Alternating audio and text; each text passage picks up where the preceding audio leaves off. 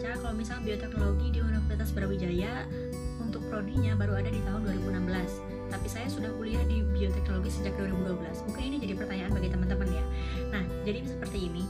Dulu ketika saya masuk kuliah tahun 2012 uh, saya SBMPTN dulu namanya Senam PTN Tulis di situ saya mengambil prodi bioteknologi pangan dan agroindustri. Jadi nama prodinya saja sepanjang itu.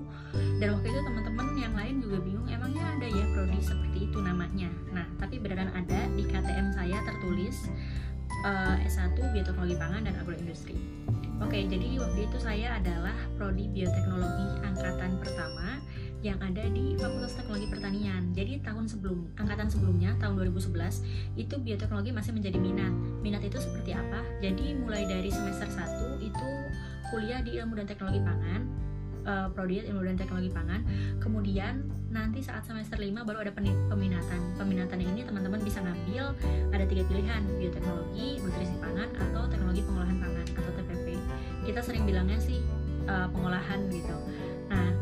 Yang diambil bioteknologi itu ada mata kuliah mata kuliah pilihan yang khusus bidang bioteknologi kayak misalnya enzimologi, kemudian rekayasa genetika dan lain sebagainya. Nah, tapi kemudian uh, di waktu itu saya ambil prodi bioteknologi dan waktu itu berjalanlah kuliah seperti biasa ya selama dua tahun pertama jadi saya dari semester 1 sampai semester 4 mengambil mata kuliah yang full bioteknologi di mana itu semua adalah mata kuliah wajib dan waktu itu emang ngerasa kayak berat banget sih mata kuliahnya. Kemudian ternyata prodi yang saya masuki tersebut belum terakreditasi karena masih baru. Akhirnya jurusan dan fakultas mengajukan akreditasi untuk prodi bioteknologi ini. Ternyata setelah ada akreditasi uh, hasil akreditasinya nilainya C. Nah waktu itu mungkin kampus berpikir daripada lulusannya punya ijazah dengan akreditasi C lebih baik uh, prodi bioteknologi dikembalikan saja menjadi minat. Nah, akhirnya waktu itu di semester 5 bioteknologi kembali menjadi minat. Akhirnya saya lulus dengan gelar sarjana teknologi pertanian, jadi bukan SPT. Jadi dulu awal-awal kuliah kita udah pada berpikir uh, sekelas waktu itu oh nanti gelarnya SBT ini sarjana bioteknologi kan jarang banget. Tapi ternyata akhirnya lulus dengan gelar sarjana teknologi pertanian. Kenapa gelar sarjana teknologi pertanian?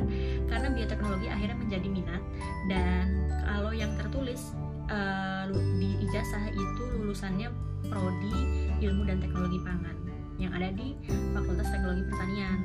Nah, jadi di semester 5 karena balik lagi menjadi minat, di semester 5 akhirnya kita belajar mata kuliah ilmu dan teknologi pangan. Jadi mata kuliah yang harusnya dikasih di semester 3 dan semester 4 untuk uh, yang kuliah prodi ilmu dan teknologi pangan itu baru dikasih kita di semester 5 sama semester 6. Karena di semester 1 sampai 4 itu udah uh, bergelut dengan bioteknologi yang sangat susah. Akhirnya di semester 5 sama 6 ketika ketemu pro, uh, mata kuliah dari prodi ilmu dan teknologi pangan rasanya gampang banget. Akhirnya waktu itu teman-teman sekelas itu IPK-nya dari yang rata-rata pada ada di bawah di bawah tiga itu langsung pada naik mendekati 4 semua. Gitu. Nah jadi bagi teman-teman yang bingung kok baru prodinya baru ada 2016 nah jadi setelah lulus jadi kan saya masuk 2012 4 tahun setelah itu yaitu 2016 saya lulus uh, Desember 2016 wisudanya nah waktu itu akhirnya diajukan lagi prodi ini untuk akreditasi ulang. Nah karena sudah punya lulusan udah punya publikasi ilmiah juga jurnal-jurnal juga dipublikasi akhirnya bioteknologi ini mendapatkan akreditasi A. Nah sekarang per 2016 bioteknologi sudah menjadi prodi sendiri. Jadi teman-teman yang mau lanjut bioteknologi di Universitas Brawijaya kampusnya sudah terakreditasi A fakultasnya sudah terakreditasi A dan untuk jurusannya sudah terakreditasi A plus akreditasi dari Institute of Science atau IFT dan untuk jurusannya dan untuk prodi sendiri sudah terakreditasi A juga. Nah jadi kalau misalnya teman-teman berminat buat lanjut kuliah di bioteknologi UB sudah terakreditasi A semua sekarang.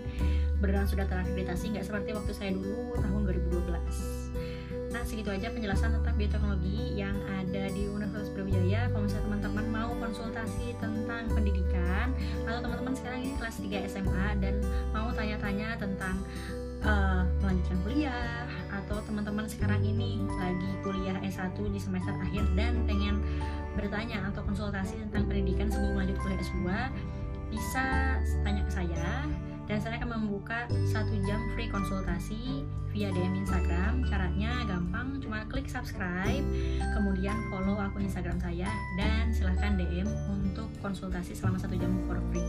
Segitu aja, terima kasih sudah menonton video ini sampai akhir, dan sampai jumpa di video selanjutnya.